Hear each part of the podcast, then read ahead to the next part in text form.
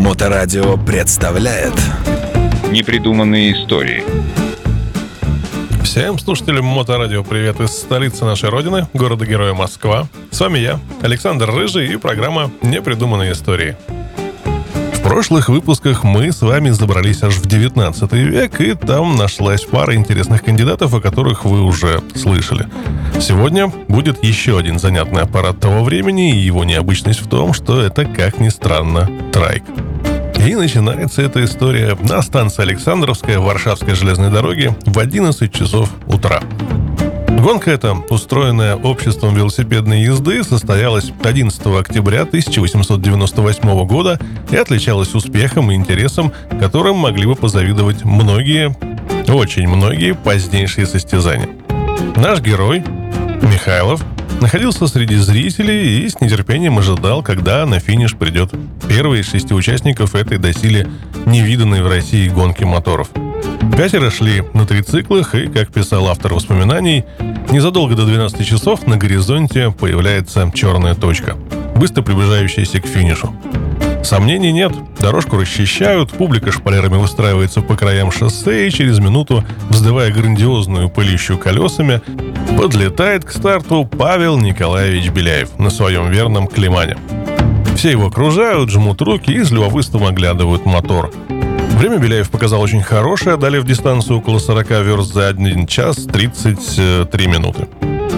Первые трехколески были быстро раскуплены передовыми русскими спортсменами, и на улицах Петербурга стали попадаться попыхивающие трициклы, возбуждая удивленную зависть прохожих, спортсменов-велосипедистов, которые сразу увидели в бензиновом моторе опасного конкурента. Знакомство с мотоциклетным спортом в России началось с машин, оснащенных моторами Дедион Бутон. Их ставили преимущественно на трициклы, велосипеды с двумя задними колесами. Считалось, что на скорости в 40 км в час такая машина устойчивее, чем двухколесная, тем более, что трициклы тогда были довольно широко распространены и имелись даже в семье царя Александра III. Трехколесные моторы, тогда моторами называли все самодвижущиеся экипажи мотоцикла, автомобиля, многим казались забавной механической игрушкой, сложной и ненадежной. Все эти сомнения лихо развеял Николай Александрович Орловский, известный петербургский автор и переводчик книг по автомобильному делу. 12 сентября 1900 года, по новому стилю, он отправился из Петербурга в Париж на трицикле Климан с мотором Дедион Бутон. А это было 239 кубиков и одна с четвертью лошадиная сила. Его маршрут лежал через Варшаву, Потсдам, Ахен. Орловский прибыл в Париж 30 сентября, доказав, что трицикл – машина выносливая и вполне надежная. Сердцем трицикла Орловского был двигатель Дедион Бутон. Его без преувеличения можно назвать революционным, поскольку он стал прототипом для более поздних моторов, которые дали возможность строить легкие и компактные мотоциклы. Граф Альбер Дедион и механик э, Жорж Бутон на своей небольшой фирме разработали конструкцию принципиально нового двигателя. Бутон интуитивно пришел к выводу, что для увеличения мощности мотора вовсе не обязательно большое количество цилиндров или большие их размеры. Он пришел к идее более удачной, чем на других двигателях – формы камеры сгорания. Она не соединялась узким каналом с цилиндром, а, собственно, была продолжением его. Более того, Бутон применил электрическое зажигание, впервые на практике использовав механический прерыватель первичного тока. И, наконец, французский механик отдал предпочтение маленькому легкому мотору малого рабочего объема всего в 137 кубиков. Его возвратно-движущиеся детали получились очень легкими, и коленчатый вал развивал по этой причине неслыханную высокую частоту вращения аж в полторы тысячи оборотов в минуту. Это было почти вдвое больше, чем у любого тогдашнего двигателя. Быстроходный и легкий мотор сразу нашел применение. Дезион Бутон в 1896 году установил его на трицикл. Его примеру последовали многие фирмы. Климан, Кудедль, Бюше, в общей сложности на автомобилях и мотоциклах легкие одноцилиндровые двигатели Додион Бутон на рубеже 19-20 веков применялись 28 французскими фирмами, 7 английскими, 6 итальянскими, 5 немецкими, 5 американскими, а также тремя русскими. Это были фирмы Фрезе, Лейтнер и Дуке. Спрос на эти двигатели был очень велик, и уже в 1897 году на заводе работало 400 рабочих, а цеха занимали площадь в 3000 квадратных метров. Всего до 1901 года Дедион Бутон изготовил более 30 тысяч легких двигателей. Нужно отметить, что конструкция мотора не оставалась неизменной и постоянно эволюционировала.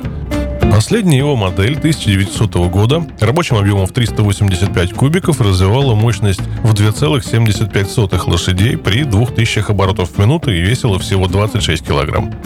Это означает, что литровая мощность достигала 7,1 лошадиные силы на литр, а удельная 9,5 килограмм на лошадь. Поэтому показатели мотора Дедион Бутон были почти вдвое лучше современных с ними конструкций. Впускные клапаны Дедион Бутон открывались, как тогда говорили, автоматически. Благодаря разрежению при такте всасывания клапан открывался, преодолевая сопротивление слабенькой пружинки. Его усилия подбиралось чисто экспериментальным путем, и такая конструкция исключала опережение открытия впускного клапана. Впускной и выпускной клапан до января 1898 устанавливались так, что их стержни были направлены вниз. Вес клапана препятствовал его открытию, и поэтому Бутон предложил клапанный механизм с колоколом, корпусом, возвышавшимся над головкой цилиндра. В колоколе помещался автоматический впускной клапан. Расположенный в модели 1898 года стержнем вверх, он помогал своей тяжестью пружине и открывался с меньшим запаздыванием, чем клапан прежней конструкции. Кроме того, в этом случае и форма впускного патрубка была более выгодной с точки зрения наполнения цилиндра горючей смесью. В результате литровая мощность выросла от первоначальных 3,6 до 7,3 единиц, то есть вдвое. На моторах Дедион Бутон применялось электрическое зажигание с механическим прерывателем, индукционной катушкой, бобиной и батареей сухих элементов, позже с аккумулятором. По тем временам это было огромное новшество. Кроме того, механизм прерывателя позволял водителю регулировать момент опережения зажигания. Подавляющее большинство двигателей внутреннего сгорания в те годы не имело съемной головы цилиндра, а Бутон первым оценил простоту обработки раздельных цилиндра и головки. Уплотнение их стыка при относительно низкой степени сжатия вполне обеспечивало уступающий в цилиндр буртик головки. Сама же головка крепилась четырьмя длинными анкерными шпильками, ввернутыми в тело картера. Наряду с новинками, опережавшими свое время, на моторах Dedeon Бутон тех лет можно было видеть так называемый испарительный карбюратор, устройство достаточно архаичное. Оно представляет собой медный бак на 3 литра треугольной формы, подвешенный под седлом. Бак разделен горизонтальной подвижной пластиной, в нее впаяна трубка, по которой под пластину поступает воздух. Он, овивая поверхность бензина, насыщается его парами и поступает в верхнюю часть бака. Оттуда через цилиндрический дроссельный клапан и клапан качества смеси поступает в цилиндр двигателя. Пластина в баке постоянно должна находиться в одном сантиметре над поверхностью бензина. Для контроля этого расстояния через трубку был пропущен стержень указатель, оканчивающийся поплавком. Стержень должен выступать из трубки на 1 см, и по мере расхода горючего водителю следовало утапливать трубку в бак. Итак, водитель трицикла на ходу регулировал подачу смеси в цилиндр круглым дроссельным клапаном, обогащал или обеднял смесь другим клапаном, регулировал опережение зажигания, и все это тремя рычажками-монетками на трубе рамы, а также постоянно следил за высотой трубки в карбюраторе. Трицикл не имел ни сцепления, ни коробки передач ради простоты управления машиной и для ее удешевления. Двигатель был прост, а, он постоянно был связан с ведущими колесами. Для пуска служили а, педали и цепной привод, как у велосипеда. Но педальный привод был необходим и по другой причине.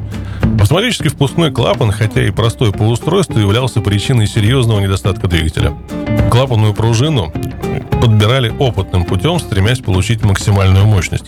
Но жесткость пружины, установленная таким образом, ограничивала рабочий диапазон двигателя величиной от 1400 до 1800 оборотов.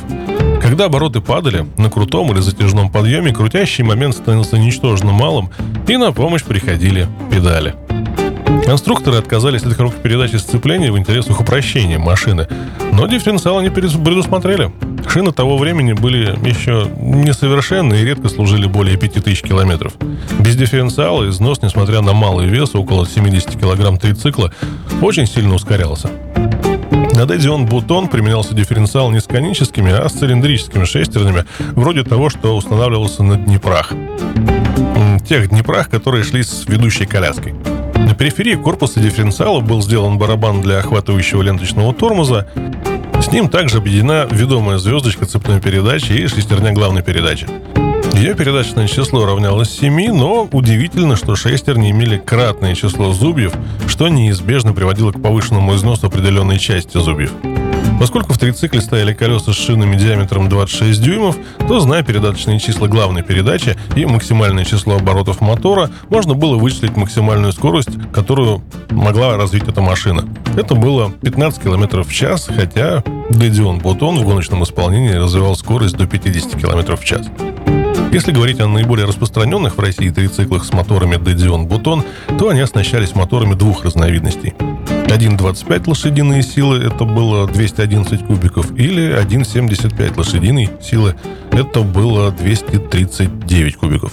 Расход топлива у них состоял около 4,7 литров на сотню. Одну такую машину фирмы Климан, но с особо мощным мотором, это было 2,25 лошади и 269 кубиков.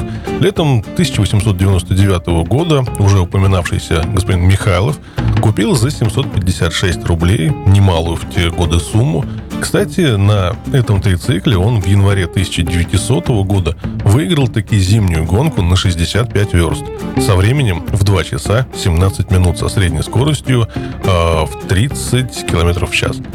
Сегодня трудно оценить, сколько таких трициклов было ввезено в Россию. Вероятно, не более сотни. Увы, сохранился лишь один фирмы «Кудель», который находится в экспозиции Политехнического музея в городе Москве. Вот такая история.